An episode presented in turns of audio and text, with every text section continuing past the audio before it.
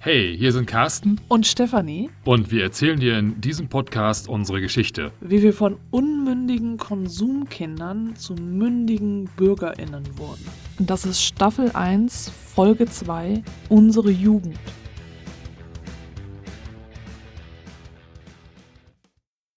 Ich bin jetzt mal großzügig, was den Beginn meiner Jugend betrifft und liege ihn mal auf mein zehntes Lebensjahr. Ja, ich weiß, vielleicht doch etwas arg früh, aber es war das Alter, in dem ich meinen ersten Computer kaufen konnte. Genau weiß ich es nicht mehr, aber ich bin mir ziemlich sicher, ihn aus meinem eigenen Ersparten gekauft zu haben. Ein Amstrad CPC 664 mit eingebauter Datasette und einem Grünmonitor. Es muss dann so zwei Jahre später gewesen sein, als ich den CPC 664 verkaufte und mir von dem Geld und etwas zusätzlich Erspartem meinen ersten, wenn auch gebrauchten Commodore C64 kaufte. Nein, nicht den urigen im Brotkasten-Design, sondern die moderne Variante. Mit externem Commodore Farbmonitor und Floppy. Und Mann war ich stolz, als ich etwas später auch das damals heiß begehrte Action Replay Cartridge besaß. Ja, ich kam schnell zur Computerei, musste mir dieses Hobby allerdings durch Eigenerspartes selbst leisten. Bis auf den Commodore Nadeldrucker. Der wurde mir einfach mal zwischendurch von meinem Onkel geschenkt. Noch ein Moment, an dem ich stolz wie Oscar war. Du glaubst gar nicht, wie viele Seiten Endlospapier zum Ausdruck von irgendwelchen Basic-Programmen draufgegangen ist.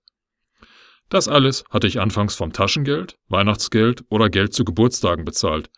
Es war nicht viel, was ich mir da leisten konnte, reichte aber immer. Spiele wurden, na seien wir doch mal ehrlich, eh im Freundeskreis getauscht. Und das nicht zu wenig. Als ich dann 14 Jahre alt wurde, war es dann soweit. Ich durfte meinen ersten Ferienjob annehmen. Endlich Geld im großen Maßstab verdienen. Ferienjobsuche bedeutete damals noch mit Fahrrad die Firmen abklappern und fragen, ob die einen Ferienjob haben. In der örtlichen Putenzerlegerei wurde ich dann fündig. Zwei Wochen habe ich für einen Hungerlohn geschuftet. Durfte den Fleischwolf bedienen, Kästen säubern, die Halle fegen. Nicht selten von morgens sieben bis abends 19 Uhr. Trotzdem, ich hatte meine erste größere Summe Geld verdient. Leider habe ich keine Ahnung mehr, was ich mir von dem Geld gekauft habe. Wahrscheinlich habe ich einiges in meine Angelausrüstung gesteckt. Schließlich war ich seit meinem zehnten Lebensjahr nicht nur stolzer Computerbesitzer, sondern auch Inhaber eines Angelscheins.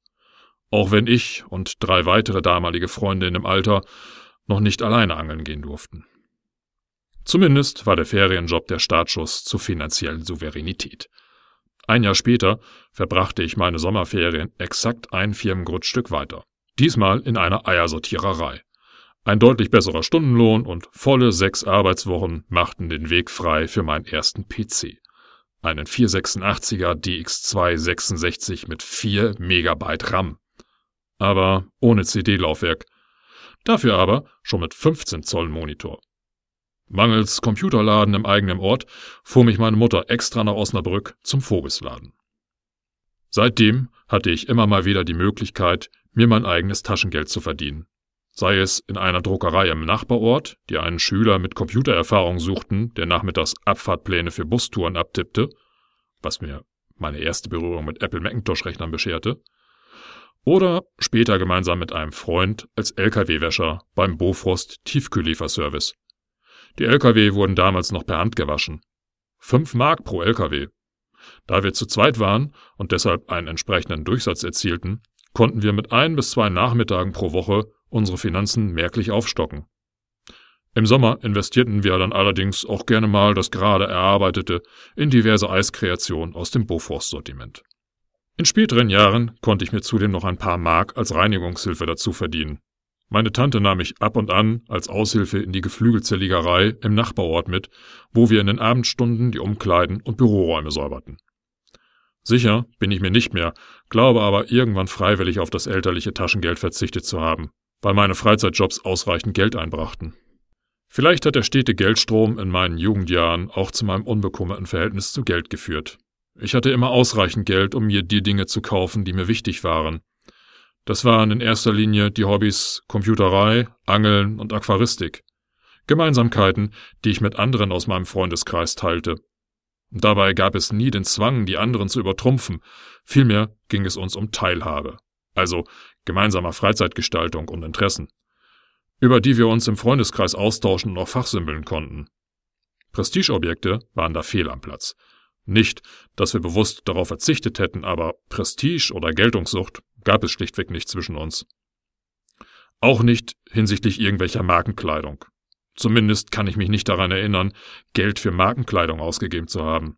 Da gab es deutlich interessante Möglichkeiten. Da gab es deutlich interessantere Möglichkeiten, das eigene Geld auszugeben. Und obwohl ich damals finanziell schon auf eigenen Beinen stand, habe ich nie angefangen zu sparen.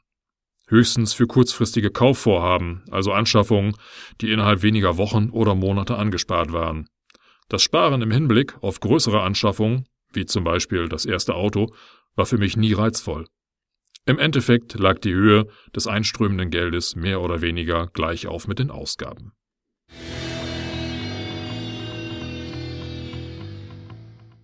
Ja, wann fängt die Jugend an? Wann hört die Kindheit auf? Carsten hat jetzt bei seinem zehnten Lebensjahr angefangen. Ich bin mir nicht ganz sicher. Wie gesagt, das ist so ein fließender Übergang.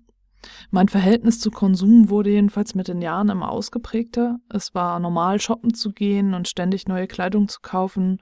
Meine Mutter fuhr mit mir dazu nach Münster in die große Stadt. Das war dann immer ein Tagesausflug mit Essen gehen und Tüten voller Dinge, die ich eigentlich gar nicht brauchte. Später fuhr ich dann mit dem Bus nach Münster, das dauerte aber fast doppelt so lang wie mit dem Auto und war ziemlich teuer. Bis dahin gab es auch in unserer kleinen Stadt genügend Geschäfte, in denen ich einkaufen konnte.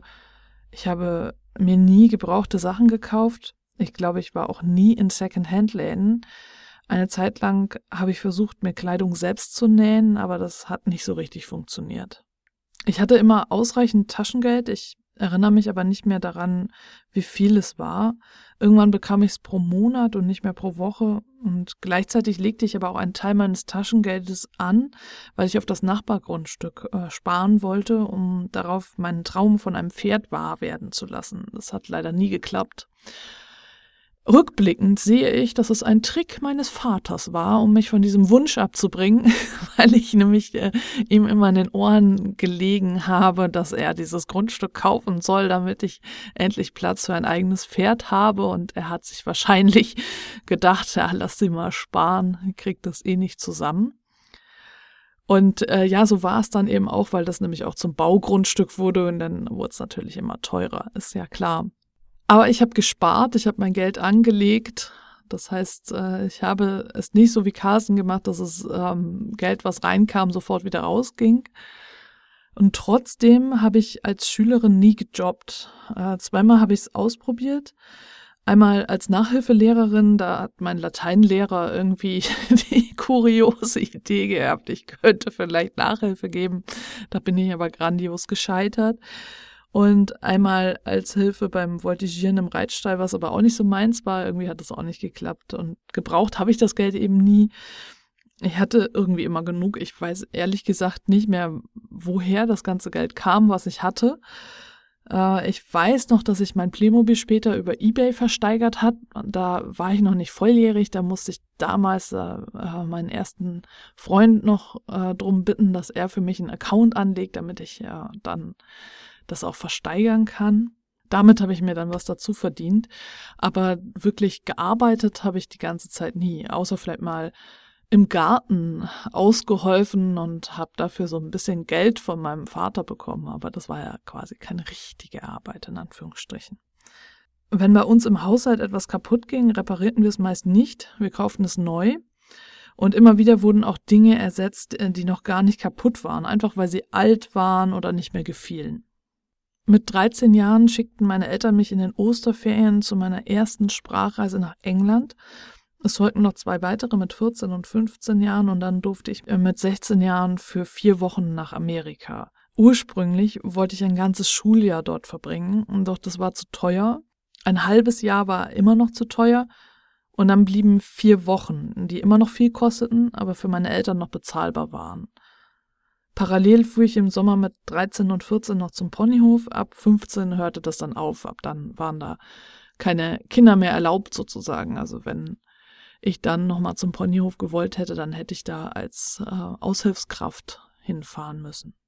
Mit 15 äh, lernte ich auf der Sprachreise meinen ersten Freund kennen, der allerdings ungefähr 350 Kilometer von mir entfernt wohnte, weshalb wir auch erst anderthalb Jahre später ein Paar wurden.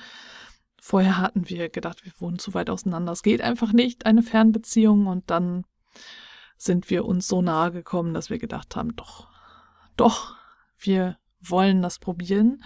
Daraufhin investierte ich mein gesamtes Taschengeld in Zugtickets, um meinen Freund möglichst oft sehen zu können und fieberte dem Moment entgegen, wo ich endlich einen Führerschein und ein Auto besitzen würde. Denn für die Strecke brauchte ich mit dem Zug locker sechs Stunden und äh, es war nie sicher, ob ich alle Anschlüsse bekommen würde. Und mit dem Auto brauchte ich höchstens die Hälfte, also drei Stunden. Als ich mit 18 meinen Führerschein machte, den meine Eltern bezahlten, konnte ich meine Eltern überzeugen, dass ich auch ein Auto brauchte. Und über die Leasingmöglichkeiten meines Vaters bekam ich dann auch bald einen Citroën C2, einen kleinen Flitzer, für den ich monatliche Raten bezahlte. Das aber tatsächlich erst, als ich 19 war. In der Zwischenzeit, äh, also in diesem einen Jahr, äh, durfte ich äh, die Autos meiner Eltern nutzen, also vor allem das Auto von meinem Vater. Und das wurde mir dann eben auch geliehen, wenn ich meinen Freund besuchen wollte.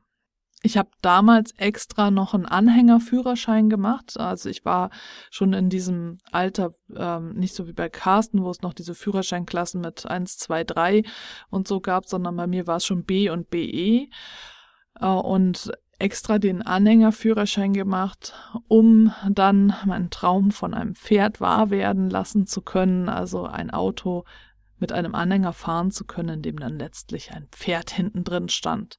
Und durch die äh, zwei Jahre Erfahrung mit der Bahn war mir das Bahnfahren so verhasst, dass ich, sobald ich den Führerschein hatte, alle Strecken ausschließlich mit dem Auto fuhr. Zusammenfassend würde ich sagen, ich habe so in einer Art finanziellen Sorglosigkeit gelebt äh, mir war das schon bewusst, dass Sparen einen Sinn hat und ich habe das ja auch gemacht, äh, weil ich eben dieses Ziel hatte, dieses Grundstück zu kaufen, habe dann aber auch in meiner Jugend schon wieder das aufgegeben, weil ich halt größere Ausgaben hatte mit den Zugtickets und so. Aber ich muss schon sagen, dass ich einfach im Vergleich zu Carsten definitiv sorgloser aufgewachsen bin. Wobei ich halt die ganze Zeit über in einer finanziellen Abhängigkeit von meinen Eltern mich befand, während Carsten mit äh, seinen Aushilfsjobs und Schülerjobs, der schon auf eigenen Beinen stand.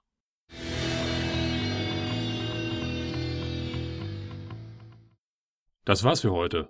Die nächste Folge erscheint am kommenden Montag. Wenn du keine Lust hast zu warten und alle Folgen sofort hören möchtest, kannst du das Projekt und uns finanziell unterstützen, indem du den gesamten Podcast jetzt sofort als MP3 zum Download kaufst.